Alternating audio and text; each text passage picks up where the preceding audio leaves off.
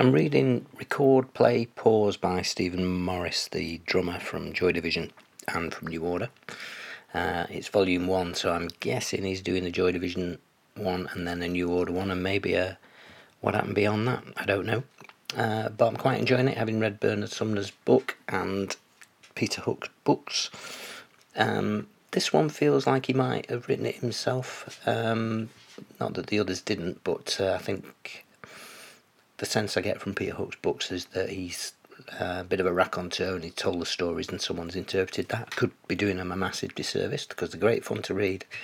Um, but Stephen's funny and witty and a little bit eccentric, which is uh, great to read right from his early days in Macclesfield and beyond. Um, I know the story so well. I've read it a million times from a, a million points of view, and uh, close to it, having been a, a, very, very, very side shadow player in the factory story, having spent two, three month assignments there back in the mid 80s uh, at Factory Records uh, office in, in Didsbury in Manchester. And um, one half of me is uh, sick of hearing the story, and the other half is fascinated to read it all again.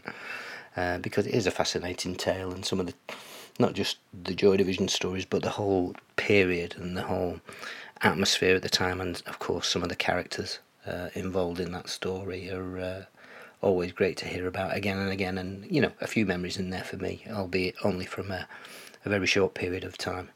Uh, but great fun and uh, a, a good read. I'm about two thirds of the way through.